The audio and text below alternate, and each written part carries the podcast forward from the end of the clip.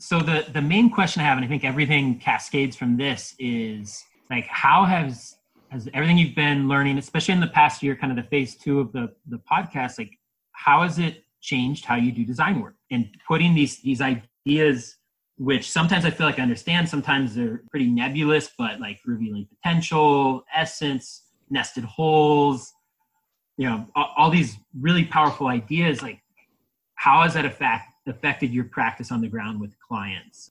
You move from more of a, I'm an expert that you're basically buying responsibility from. So I'm a yeah. mentor where I'm saying, you know what? No, I'm going to let you keep taking responsibility for the fact this is your life, your land. What I can take responsibility for is I can be responsible for resourcing you, supporting you, mentoring to take responsibility for your own life and your own habitat.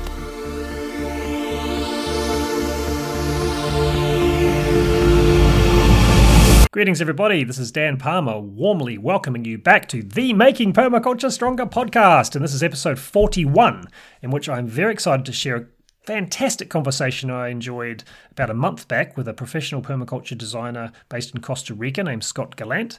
Scott is part of a permaculture design firm called Porvenir Design, which you can check out at porvenirdesign.com. It's P O R V E N irdesign.com, one of the more beautiful and impressive permaculture um, design websites I've seen. One big difference in this episode is that very early on in the conversation, the tables turn and Scott takes over asking all the questions and interviews the living daylights out of me. I'm also excited because what we're talking about and what I'm sharing more of probably than I ever have before is the practical realities of the approach I call living design process, where living design process for me is the name of the, the design process or the approach that I, I use in my, my work day to day, week to week. And um, I see it as a as an example of a coherent approach that sits alongside others, including the living systems thinking approach that we've been learning about from Carol Sanford and, and Genesis, and the field process model of, of um, Jascha and Sonja Hörster that some of you will be familiar with if you've been uh, following the project for a little while. Anyway, I hope you enjoy the, the different flavour, and I also want to let you know that I dug up a little bit of an audio recording of David Holmgren speaking at a permaculture convergence a, a few years back, and I just re- remembered that he he was speaking to some of the exact, you know, precise topics and content we cover in the, the chat. So I, I share that um, at the end, and I'll also update you with some I don't know, latest news and whatever. Then, so enjoy and catch you on the other side. Thanks so much for Scott to, for reaching out and, and, being part of the show. Here I am with Scott Gallant, who's joining us from Costa Rica. Welcome, Scott. Thank hey. you, Dan. Yeah, great to be here, man. Yeah, I'm so excited to have you on the show. So I can't remember the exact sequence. I mean, you emailed me at some point and your energy was around you you've been practicing as we'll hear shortly you're a practicing permaculture designer and you've been tuning into the making permaculture stronger blog and podcast and a whole lot of questions have come up for you about how the heck do i translate these ideas some of which may appeal into the practical reality of my consulting practice. And what i'm really i'm really excited to be engaging with you and others people that are on the ground you know they're seriously committed to making a positive difference they're working with permaculture in a practical way you know making a living out of it doing things on other people's properties that have consequences, you know. And you're obviously really actively wanting to grow and evolve and become more aware of what you're doing, how you're doing it, and continue to do the best job you possibly can. And um, why don't we start off by hearing about you and your story? So where you are, where you're from, you know, how you got into permaculture, all that stuff. Great. Well, yeah, thank you so much, Dan. And yeah, like you said, the the podcast was something I found a uh, I don't know, maybe a year or so ago, and it really just struck a chord that uh, myself and my business partner, Sam Kenworthy, have been talking about in our work a lot and kind of encourage us to explore these ideas more. Um, and so, you know, I, am from the States, uh, a little town in Ohio, kind of grew up in cornfields and, and like crappy beer and country music, like pretty normal Midwestern United States upbringing spent a lot of time in nature as a kid, which I, I credit a lot for what I'll say kind of getting me back on the path of, of the work I'm doing now. Um, I went to university and got a degree in economics. So I was really on like a path to go down into Wall Street, high finance, was interviewing with those type of firms and was lucky enough to jump off of that mostly because I didn't have debt. I'd supported parents. I'm a white male from a like a middle class family in the United States, so I have a lot of privilege that you know allowed me to explore at the university, and was fortunate enough to uh, uh, meet my uh, a partner at the time, and we ended up traveling through Central America. Classic backpacking story, and ended up working on woofing on farms, and, and just slowly being introduced into permaculture, and ended up on a project in Costa Rica called Rancho Mastatal, which is a pretty well-known education center. And I really showed up there first with the idea of uh, becoming more useful. It's kind of how I thought about it. It come from like this university background, and I didn't grow up farming or you know my parents weren't hippies they weren't like pushing me out in the garden or anything like that and so i, I felt pretty disconnected from from the place i lived i felt disconnected from my body and how to use it and so my work in costa rica started really like natural building working with bamboo furniture construction and, and just kind of learning tools and how to like use my body and, and connect with those things. And ended up the owners approached us about becoming business partners there and we ended up doing that for for nine years. And uh, my second year there was fortunate enough to have some mentors that were involved in permaculture and, and basically like put a seed in my hand and you know like all right put this in a pot watch it germinate and and the bug kind of stuck. Early on i was really just kind of manual labor. I was happy to dig and use my body. I was like 23 years old or whatever and um, enjoyed that. And uh, eventually the role of run the education center and farm uh, kind of fell on my shoulders amongst many others. And i had the chance to spend like five or six years just cutting my teeth on one piece of land out every day with a machete making decisions about what to plant and why and where and guiding groups and an apprentice crew and local workers. And eventually uh, one of my mentors who, who chris shanks who uh, teaches permaculture courses asked me to start teaching with him. And that was kind of when i was like okay i need to figure out what this is. And i took the class with him and must have been like 2013 and, and really started teaching. I, I think i've taught now maybe 14 or 15 pdcs i've been really fortunate to do that. Um, I, I really enjoy it. And then a few years ago people started asking me to come to properties and, and just provide recommendations like hey can you come over to our place? We just bought this piece of land. Um, just want to get like a second opinion. And um, did that with some other folks that for a while and then my current business partner and i we both kind of realized that we were ready to move on from the project we were at and, and decided to form a business um, so we formed Porvenir design in 2017 i think like may 2017 and been all in since we are a design install firm um, we use the language of permaculture internally on our website. It's it's kind of hidden in there. We work predominantly in Costa Rica. I, I, just came back from a project in Puerto Rico. We, we touched into Nicaragua, Colombia as well, but we're really focused on like being experts here in this place.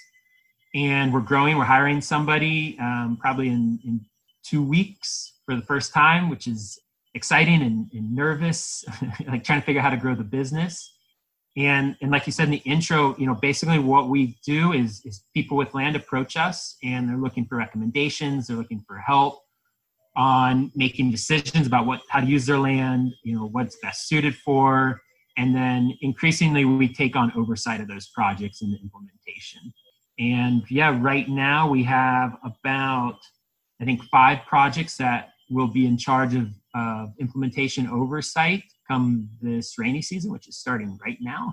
Maybe like two or three days ago, the rains kind of kicked in and seemed like they'll be here.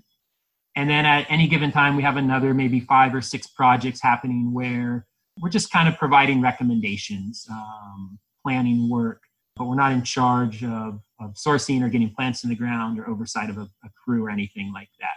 So that kind of sums up the business a little bit and, and yeah, what we're doing. And it's our, our, our expertise is tropical agroforestry and, and we're learning all the other pieces of design and planning and, and project oversight. But our, our background is really like how to grow cacao, how to grow vanilla, how to do this in a way that is, is great for the land and, and great for the people involved. Yeah, that's, that's my quick summary. tight. That's tight. Well done. Okay. So tell us a little bit about the, uh, the climate where you are and, and possibly the geology too. You know, I think it's just really fascinating when we get the chance to talk to people all around the world yeah. What, what kind of tropics um, and yeah, what, what kind of soils, what kind of landforms? You know, just a little bit of that context to be, to be useful. Yeah. So Costa Rica is like pretty classic humid tropics. We're um, at nine degrees latitude north of the equator, and there's kind of two main tropical regions. You get a dry tropical forest that has rain for three to four months of the year, and then wet tropics that has rain nine months of the year on average. Some places a little less, some places a little bit more. Where I lived for nine years, we would get up to six, seven meters of rain in a seven, eight month period. So like pretty heavy rainfall. Where I'm based now, it's a little bit more spread out. Um, so more like a drizzly, less heavy, heavy rain coming in. Um, the topography in general is pretty rugged. We're usually working on projects on steep slopes. um, that's what people can afford. Um, that's kind of like the leftover land that, that most people are buying these days. Um, but we do have some projects where it's flat. The soils, it's like heavy clay, really acidic, low pH. Um, we get into issues of like aluminum toxicity. Um, so it's kind of classic heavily weathered tropical soils, like really low organic material. You know, all of our our life is in the you know the trees and the microorganisms and the roots, um, the insects. That's that's where our our life is. We don't build up like the the deep topsoil that that you know. I'm from Ohio, and that's that's what we find in our soils when we start digging. It's you know it's dark for many many inches. We don't get that at all. Yeah, oh, fantastic. That's awesome. Yeah, when you talked about how your your your thing is tropical agroforestry, I was reflecting on the time I spent in the tropics in Uganda, and it's it's like it's just yeah. too much work not to be in the in the tree game, right? Because everything is everything just grows like a rocket ship. So it's like the whole kind it's of in a pretty, sense. Yeah, yeah, it feels pretty easy down here in a lot of ways. Like once you get some base patterns down, like man just get a lot of jackfruit in the ground get a lot of coconuts in the ground and you know you, you can hit a point you know if you're diligent that you can be pretty you know not that self-sufficiency is ever a, a, goal that we advocate for but like and you can feed yourself down here mm-hmm. yeah. without without a ton of work. Yeah like you say plant the trees and then get out the machete and wander around and yeah exactly exactly. Yeah it's really nice Yeah, awesome. Okay, well that's yeah, that's really cool. One question I had is you said you're you know, in my mind anyway, you can correct me if I'm wrong, there's kind of three categories of work you're doing. One is the teaching, one is the, um, yeah. well, there's the teaching and the consulting. In the consulting, some are projects where you're more fully involved, you're designing, recommending, and kind of project managing, implementing, you know, that sort of thing. And some are more yeah. where you're, it's more at the, uh, stops at the recommendation recommendation stage you go on and give your advice and and, and in those cases what what form are the recommendations taking are you, you know, is it walk and talk is it yeah, presenting designs? You... I'd say there's like two of those styles. So one's just like a basic walk and talk. We'll go for a day, maybe two days, and that's usually somebody that has just bought a piece of land or has had it for a few years and is looking for like second opinions, brainstorming, mm-hmm. like problem solving of a specific issue. And that's just us moving around, like taking notes. It, that's pretty simple and, and for some of those clients, there'll be like ongoing conversations, email, WhatsApp chats um, yep. in the months afterwards. But a lot of it kind of just ends there. And then for other projects, we're going for three to five days and deliver, you know, what we're calling now a concept working plan. I, I think it was um, maybe in your podcast with Ben Falk one of your early ones. He he's changing concept master plan to concept working plan. That yep. was like yes, like that's the correct word. Yeah, yeah. um, and so you know we'll deliver a document that ends up being you know maybe around 20 pages it's, it can be like a series of maps kind of existing conditions site analysis um, context neighbors and then just basic recommendations on soil management the enterprise selection species recommendations um, and then a lot of general recommendations on like how to move forward it's like how to prioritize what might a chronology look like. And the goal with those documents, because we're not the ones doing the work, is just trying to give the client confidence to like take those steps and and and move forward. And and I think that's what a lot of people reach out to us for. all right yeah. As as you're talking, I I just had a had that um, levels of paradigm of Carol Sanford come into my mind, which maybe we can come back to because I think it's really interesting. I haven't applied, yeah. applied it explicitly to consulting because you're saying often people call you in to solve problems, which is arrest disorder, the second of her levels. Right. Right. And often they want to solve problems so they can extract value or get a value return, right? We want to grow some yeah. some sort of cash crop. Um, and then it's it's also it's also very easy in permaculture to do good, which is here, here are a whole bunch of good ideas that you could do, right? And then I'm going to tell you what the ideas are, and you do them Um, and then there's that enticing potential of regenerate life, which is like, who are you yeah. uniquely? Who's this landscape uniquely, and so on. It's interesting because like we don't necessarily love that work, or maybe better said, like we wonder how useful it is to people. And so I, I think that's something that we struggle with sometimes. Like, cool, like here's a plan are you actually going to be able to take this? Is it going to help you achieve what you need to do? And, and some clients it feels that way. Other ones where you know you don't hear from them much afterwards. Yeah. And so we're so interested in that that, that next level that next paradigm which you know i've been thinking of as, as mentorship you know where you're i think in some of the podcasts you know you talked about shifting the responsibility back to the client. Yeah and and that's something we've been talking about a lot these days in how, how, do we do that? What does that process mm. look like? Mm-hmm. Um, how do you find clients that actually are up for that process? Because some people don't, you know, aren't aren't you know ready to put that work in.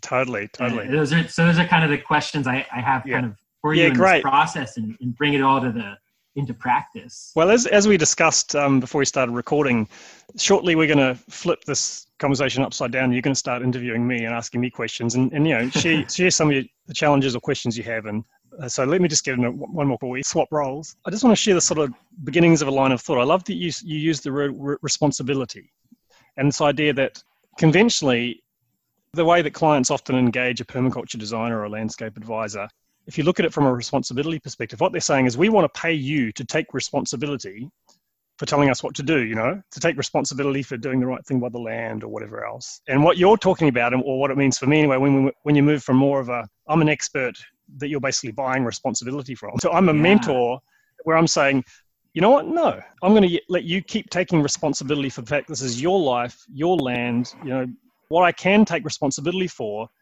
is I can be responsible for resourcing you, supporting you, mentoring to take responsibility for your own life and your own habitat and yeah. all that kind of stuff, yeah. you know, which is, I hadn't really brought the idea of responsibility in. And, and it's a great question, right? At the start of an engagement, okay, what's happening here with responsibility? Who's taking responsibility for what? And to what extent am I am I going to be a accomplice in letting people outsource responsibility for their own life, which yeah. is which is a contradiction of the prime directive for permaculture, which is st- like step right. one take responsibility yeah, for your own life and do it now right know? right anyway okay mm-hmm. let's let's flip let's flip it so over to you you've you sent through a few questions fantastic questions juicy questions that i'm really excited to explore with you and i might even write some comments as well to go on the show notes Great. but yeah, yeah, i don't know if you want to just go through those or just you, it's it's yeah it's, it's over to you well now. so the the main question i have and i think everything cascades from this is like how has has everything you've been learning, especially in the past year, kind of the phase two of the the podcast, like how has it changed how you do design work and putting these these ideas which sometimes I feel like I understand, sometimes they're pretty nebulous, but like revealing potential, essence, nested wholes, you know, all, all these really powerful ideas. Like, how has that affect, affected your practice on the ground with clients? Mm-hmm. Do you find that the type of deliverable and expectation you're setting with clients is different? Do you find that the the language you're using with clients is different? And yeah, on like just a real practical level, like how has that affected your work? Mm-hmm. Yeah, great. Well, let's make a start, and and yeah, I'll say something. You can ask the next question. So, one thing I should mention just in, in, starting out is those the particular concepts you you mentioned were are associated with or have come from my recent foray and um, I guess you could say infatuation with the living systems thinking approach. I'm a bit, yeah. I'm I, I, admit it, I'm currently infatuated with Carol Sanford. and, you know, just all these powerful concepts that are like, holy yeah. shit, I need to get my head and my being, more than just head, my head, heart, and hands around these things. Mm. And so they include things like revealing essence and developing potential and from Regenesis, Regenesis Group, the story of place, and well, um, there's a whole whole bunch of them. Like at the very least, the seven first principles of, of regeneration, yeah. which include nested wholes and nodal and dimensions, all this stuff. So that's all fairly new for me. That's that's all okay. really come across my radar in the last year or so. And so in my experience, I've been developing a different way. And when you talked about what's different, it's kind of everything is different. The whole experience of the of the way I consult um, in relationship to permaculture is different, and we can go into the details of that, and and really with a focus on well, how do you, how do we make it practical? How how would others actually roll this out and tr- start transforming what they do if they want to today, yeah. next week. So I, I, was I was already developing that stuff, and I, have I've been using the, the name Living Design Process for okay. the way I'm approaching it. And in my experience of coming across this living systems thinking stuff has been it, it's very complementary, very resonant with what I was already doing, what I'm, I'm continuing to do, and and my experience is that it's helped me f- um, kind of clarify, focus, deepen certain key aspects of what I what I do. You know, it's like um, named things that I was sort of doing but were a bit vague and like made them really sharp and, and it allowed me to deepen them. So maybe I'll yeah, just so keeping that in mind. What I'm saying is I'm I'm not pretending to be any kind of Yeah, it's in process. Yeah, that that stuff's all in process and it's enriching my approach very, like quite rapidly. Yeah. But there was already this kind of base approach that, um, that I was using before that, which I, I, can speak to. So, in terms of the the first, the thing that floats to the top for me, because there's there's differences all the way down, but at the very top is the transition from I am an expert permaculturist. You are hiring me as an expert permaculture consultant, and I am coming in, and what you're buying is my expertise, which I'm going to package up for you in this product called a design and maybe a report. And so you're buying a product called a design and I, I have expertise that can generate that design that you don't have. And so you you know you're going to pay me to give you a design which is basically a set of instructions for what i'm going to tell you you should do on your place. And i don't do that anymore. So what i've shifted to as as you know is i'm not selling a product called a design. I'm not even really wearing, wearing the hat of a of a permaculture expert anymore, even though it's really important. You know, it's, it is it is part of my repertoire, and the fact that I know about you know stuff, soils and slope and wind and sun, all that stuff. You know, I couldn't do what I do without that. It's not like I'm pretending otherwise. But the way I understand what I'm doing now is I'm I'm supporting, resourcing, mentoring, um, empowering. Um, I'm, I'm enabling the people I work with to get a process started or some maybe redirect the process that's already been started towards life towards what i call living design process where i want them to hold it it's their life it's their process and i'm here to resource and support that and to fully in, you know include them in, in their own yeah. development process and so i'm i'm suddenly my focus is not so much them well it is them in the landscape but above that and before that my focus is the process of those two things developing and, and me helping that um, hit certain notes and start off in certain directions and not fall into certain um, very common potholes or traps um, and to support a living process to germinate and to grow particularly during the early fragile phases where i'm basically kind of training them or educating them in, in this process which is often quite unusual you know it's been socialized mm-hmm. out of us and yeah. so supporting that to get started where a byproduct of the, the process that i'm helping them hold and that I'm kind of nourishing is great is great outcomes is the great outcomes right. that in the past they paid me just to dream up and, and sell them. So you know yeah. we're still creating amazing landscapes and amazing livelihood options and and i'm using words like um, lifescape or life shape or land shape or you know we're, we're sculpting all those things iteratively. Yeah. Um, th- they understand what's happening every step of the way. I'm never running off ahead of them and doing a whole lot of work and then saying okay we need to have a meeting because i'm going to bring you up to speed if anything, it's the opposite. So I'm saying, okay, here's some homework for you. I, I want you to go okay. out and do this, do this, do this. I'll, I'll, I'll, show them. I'll make sure that that I understand that they understand what I'm asking them to do. Yeah, they do it, and yeah. then we'll come back together and they catch me up.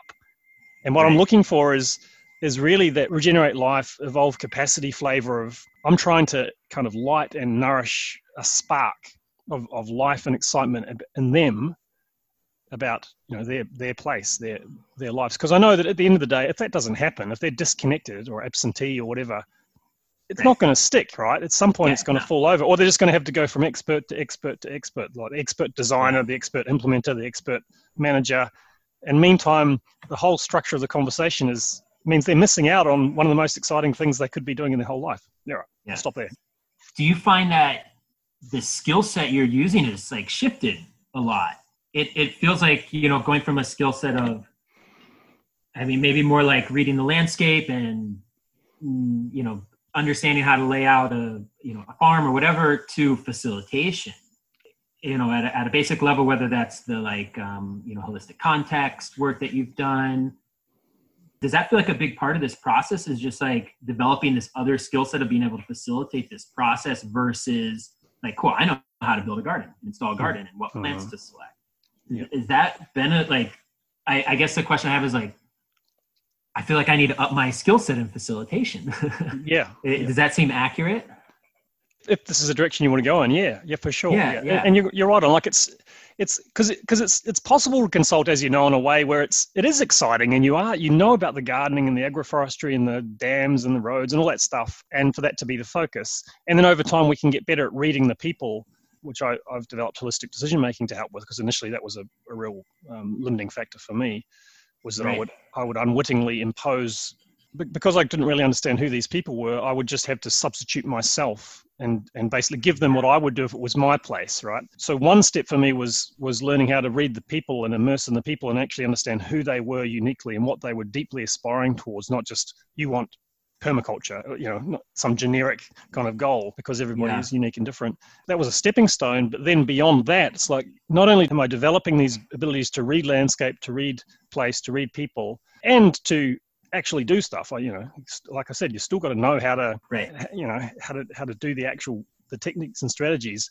But the main game, the main focus, it comes back to it's like a meta level, facilitating the process whereby all those things come together. Where it's even even let's say I'm getting really good at reading people, I can do that and I can read the place and I can still be in the game of I'm going to use that as the expert to tell you what to do, as opposed yeah. to I'm going to kind of take you through, I'm going to bring you into the process of, of us getting to know you better and getting your, to know yeah. your place better and engage you in that and excite you with that and, um, and then facilitate the evolution of a process where like initially my hands are on the steering wheel. I come in, I'm like, hey, there's a steering wheel here and here it is and i'm holding it watch me look what look what happens when you turn it this way and this way and this way now you put your hands on it you know and it's and my, my yeah. goal is that i take my hands off and their hands stay on yeah. and they're like it's somebody yeah. they're like holy shit you know like we're steering this thing, you know? Whoa. Yeah.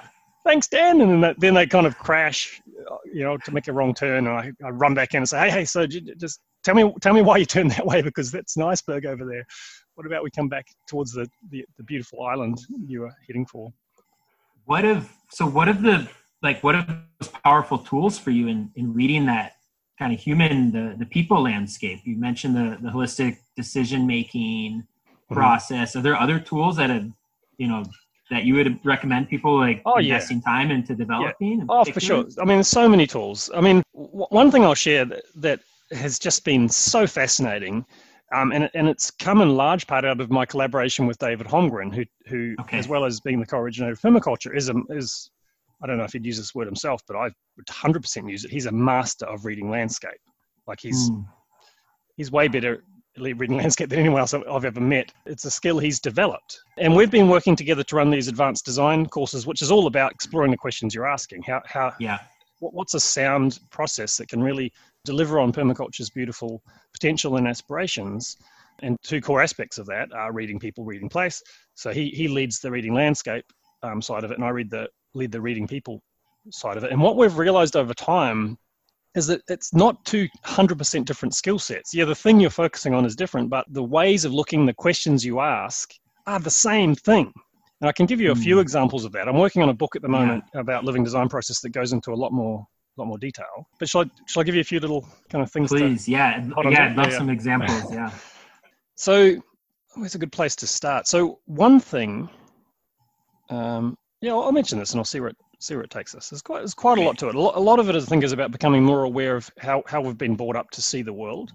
Okay. Um, and, and how deeply we've been infused by a mechanical way of seeing the world. So we tend to see these static objects in an empty space and all this kind of thing. So part of it is just getting back into seeing the world in process terms. And that's important for people and place. But when you, so that without that, that that's a limiting factor. But so assuming that's happening, one thing that's happening is is you are it's very exciting for me because I start a conversation with a person or a landscape or both yeah. together because because often I'm getting to know the clients I'm working with as we're walking around their landscape. So it's all you know happening together. Yeah. It's like you're diving into this fresh universe where it's where it's like I've been invited into this space and my job right now is just to kind of relax into the question of like who are you and what's going on here you know, even before what do you want or what's possible in this landscape, it's just what is the, what's unique here? What's what's going on here? And one thing that I've I've realized needs to happen um, to do that thoroughly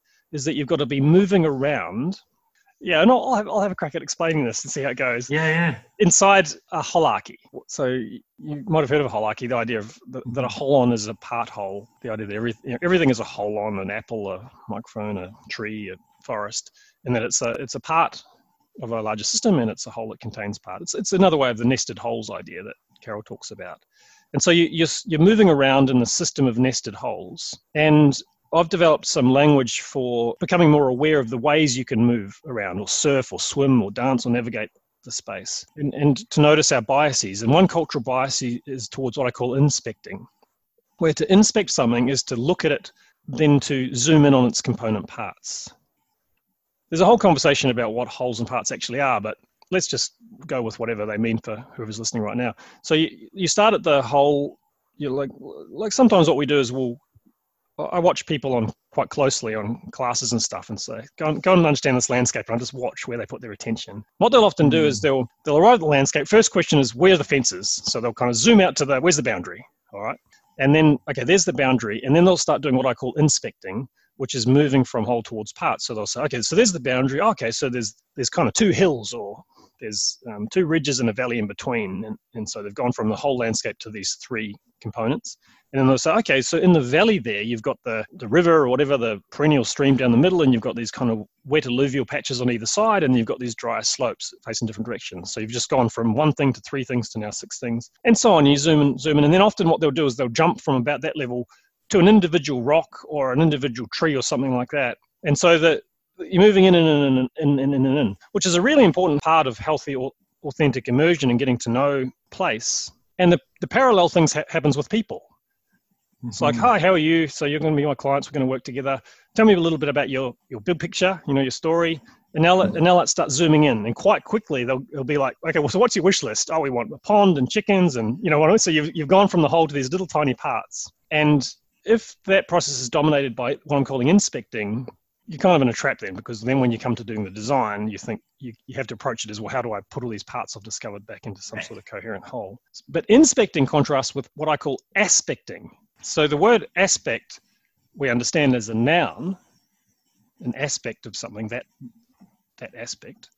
And we understand in the sense of which way the slope faces. But I'm, I'm using it in the, you know, one aspect of our conversation was me asking you questions. Another aspect was you yeah. asking me questions. It turns out that historically it was also a verb. So you could, as well as inspecting, you could do something called aspecting. And aspecting is going in the opposite direction. So when you aspect something, you're moving from part towards whole. You're moving from, well, to aspect is to see something in system. And so initially, I really cottoned onto this when I was watching David Holmgren read landscape, where I wasn't looking at the landscape so much as I was looking at him. And I was like, I want to understand what the heck you're doing because I want to get better at doing this. And one thing he's definitely doing is he's inspecting and aspecting in a real fluid motion, and he's not mm-hmm. leaving huge kind of series of rungs in the ladder missing, so to speak, or huge gaps. Because often what beginners do, they'll just take a huge jump, like I said, from property as a whole to this little t- tiny detail and this detail. You know, you're running around the farm, you, you like, here's the boundary. Okay, all right, where are the fences? Where are the gates? Where are the ponds? Where are the you're straight inspecting. Checklist. Yeah, you're going through the you're auditing with a checklist. He'll arrive at a property. It might be a 200 acre farm or whatever, and he's looking around. He's he zooms out. He's looking. He'll zoom out way beyond the boundary, which is sec, like I acknowledge that sectors in permaculture that is about mm-hmm. aspecting. It is about saying what's coming in from outside. Yeah. He'll zoom out and then he'll he'll zoom right into this tiny little rock, you know, and he'll pick it up and he'll say, "Is this volcanic or sedimentary? Volcanic. Okay, is this? It's rounded. Is that chemically rounded due to chemically weathering, or is it rounded due, due to being a watercourse and, and actually eroded by the moving water. You know, so he's he's asking questions, which is another part of it. But he's zoomed right in, and then suddenly he'll he'll zoom from this little tiny rock, or sometimes it's a gum nut. You know, trying to identify what kind of tree. Then he'll zoom out to this the volcanic plateau that might be six kilometers long and 400 meters high that this rock is a part of. So he's aspecting. So aspects out, zooms out, takes that in. And I'm doing that with people as well. I'm zooming in. Oh, I noticed you hmm. just, you know, it might an example might be one. I'm talking to a couple, and one one partner mentioned something. Um, I don't know. We're, we're going to need a tractor for this project, obviously, or something. And I see the other yeah. partner's face kind of smile goes away or something. You know, and that's I inspect in on that. And sometimes these days I might say, so and so, what what do you think about the tractor or whatever?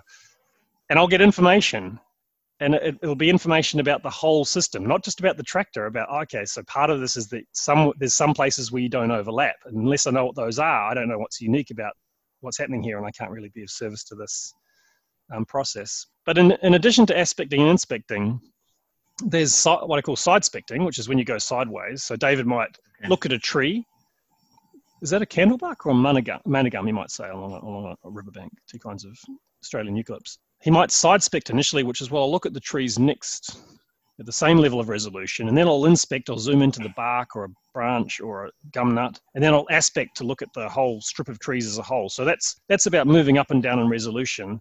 And you can start to pay attention to that more and make sure that you're, you're doing that in a, a balanced sort of way and you're not missing out on aspecting. You're not missing out on seeing things in system, which really is so core to what permaculture is about, right? Is, is seeing things as integrated yeah. parts of large, larger functioning wholes, as nested wholes. Um, but you can you can also prospect, what I call prospect, and retrospect. How's this going? You, it's good. Yeah, all the specs. All the specs. Yeah, yeah. I call it the specting prism after someone else suggested that name. I think it was Pippa Buchanan. Thanks, Pippa. Anyway, prospecting is when you, you move from now into the future, and retrospecting is when you move from now into the past. And you've got to do those things too, right? So you're reading a mm-hmm. landscape, mm-hmm. and so David's looking at the, the volcanic plateau I mentioned, and suddenly he starts retrospecting. He's like, so that would that was laid down about 390 million years ago. On top of that sedimentary ancestral ocean floor below it, which you can see in the change there, and that that would have been about mm-hmm. 400 million years ago, and laid down under the the, the ancient ocean floor. So suddenly you've gone from being here and now looking at a rock to like looking at this massive, you know, thousands of kilometers in extent landform in in the past, you're 400 million years ago, and you're kind of envisaging and imaging the the flood events where the where the, the silt and organic matter was getting swept out from the land into the ocean and slowly depositing itself on the tree on the ocean floor to form these layers you're seeing now. So he's retrospecting and aspecting and inspecting and sidespecting. And then then a big part of it too is of course is prospecting, which is where's this heading? Where's you know yeah living systems are always on the move. They're always got a trajectory. Where is it going? Where, where, what's its natural direction of succession or evolution? And so he'll be looking at a stream bank that's been heavily grazed by sheep or whatever it is, and now the sheep are gone. And he'll say, okay, so what'll happen here is, you know, whatever. In the next year, there'll be acacias and um, nitrogen fixing support species and gorse and whatever else. And then, then at some point, the you know, it'll give rise to these trees and it'll be bird habitat and they'll drop the seeds and it'll build the soil and the blackberry will give way to the blackwoods and then you'll get the first eucalypts and so on. And, you know, so it'll paint a picture. Yeah. So part of um, immersing in people in place thoroughly is a combination. It was moving around. So you, you yeah. And, and, and as you become more conscious of that, because for example, as we all know from anyone who's looked at any book on, on meditation or something, we're very good at not being in the now, in the here and now, like what's actually here right now and we do need to go back in the past and, and imagine what came before and into yeah. the future, you know, obviously, because we're, we're talking about supporting the evolution of process that's going to move through time. But sometimes we can spend all our time in what was and what might be and miss out on what's here right in front of us, you know, and part of that mm. just sinking in, relaxing in. And, and as you do this too, relaxing the what to me uh, in my own experience i've noticed is the t- tyrannical grip of the, uh, the the rational mind the analytical mind. You know when i when i in my older approach to permaculture design consultancy i'd go in there I'd look at landscape and be like okay you know it'd be like landscape i am going to take you to pieces. You know i'm going to dig mm. holes i'm going to find out what your soil types your geology the sectors the sun the everything. And i kind of run around like you said in that kind of intellectual checklisting way yeah. Um, whereas to, to really get a feel for a landscape, initially, or person, you've got to get rid of the agenda and the checklist and just be with them and have a more a much more humble attitude and where you're feeling as well as thinking. They're, they're, those two things are happening in, in harmony with each other. And even bringing a, a sense of play to it. Like when when David Holmgren mm. reads a landscape, he lights up like a kid. You know, he's he's just you can just see how much he's enjoying himself, and he doesn't have an agenda. He doesn't need to know anything in particular he's just curious and he's asking questions and he's not attached to his tentative hypotheses. And over time, and it's like a scanning motion to me. It's like as you, as you're inspecting, aspecting, sidespecting, mm-hmm. retrospecting, prospecting, it's like a multi-dimensional scanner, and you're scanning yeah. the system. And he's doing that with landscape. I'm doing exactly the same thing with reading people. So yeah. I'll ask a question, and it might be really broad, and then we inspect in on some little detail, and then I'll aspect out again, and then I'll ask them about some aspect of their past. So we're retrospecting, and then I'll talk about some aspiration they have for the future, or you know, at what point will the kids leave home, or um, you know, when do you think your work will drop from full time to part time, whatever it is, you know. So we're moving yeah. forward and back and up and down and all around, and what's happening is this kind of this in touchness with the unique the unique uniqueness of who they are, you know, as beings, yeah. as people or landscape is slowly emerging. And so for me, it's been a huge shift to really honor that phase and realize no matter how great I thought I was at reading landscape and reading people in the past, I, I was barely scratching the surface. You know, mm. there's just so much there waiting to reveal itself to us if we can bring the right frameworks, the right attitude, the right the right combination of all our gifts as humans. Yeah, yeah. And then part of it is using our, our, our whole body mind, not just the not just our, our mind. Yeah, that things get a lot more well, interesting. Okay, well that feels like a natural place to break for now. The conversation will continue uh, in the next episode, episode 42. And I've also booked in a follow up conversation with Scott where we're going to review the holistic context, uh, which I spoke about. Um, the idea of, of when I was talking about holistic decision making in the last episode, episode 40. Anyway, that's all coming up. I did mention that I, would found a, some old audio uh, footage of David Holmgren, and this was from the 2018 um, Australasian permaculture convergence that happened just outside Canberra, and it's from his closing address where he just happened to touch on the topic of uh, reading landscape and um, uh, and design process, and also reading people. There's a question question about that. Um, in, in connection to some of the same points I made uh, in this very chat about working together. So I, I, thought, oh, well, I'll definitely drop them in here. So I'll throw those in now, enjoy those, and then I'll, I'll fill you in on latest news and whatnot afterwards. How do you teach people to read landscape? I've been trying for decades. It's really complex. And I just have to say that after trying to understand this process in myself of reading landscape and then how to communicate it and the struggles I've had with that, it was going out with Dan Palmer on a property and him watching me read landscape that actually gave me more insight into actually what I was doing that I hadn't fully grasped before. So, this thing of um, actually trying to see what we are doing is, is very, very complex. Then, toward the end of his presentation, David fielded a few questions from the group, and one of the questions came from social permaculture elder, pioneer, powerhouse Robin Clayfield, um, who asked how important reading people was relative to reading landscape? Uh, equally important to the reading landscape because Dan and I have been working um, on a couple of courses now where the primary process is me teaching the reading landscape and him teaching the reading people. And of course, that is like, I would say the te- teaching reading people that looks like it's about as a designer, as a facilitator, is partly useful as an externalization so that you can actually learn to look the other way and look inside too. so, yeah, I would see, and what I'm finding from the process of working, that they're actually not just of equal importance, but they're actually similar methods. Very cool and on topic, and big thanks to I think it was Scotty Foster for who's part of the um, Convergence organising team for organising that recording. Um, and speaking of recordings of David Holmgren, I'm very excited to share that two days back. I know I've, I've mentioned that it was an upcoming thing. It's in the past now. We we made a um, I made a solid start and recorded the first instalment of a um, an upcoming episode with David Holmgren, where he is sharing the story of his journey over the decades with permaculture design process, and it's I tell you, it's yeah, very cool, very very rich.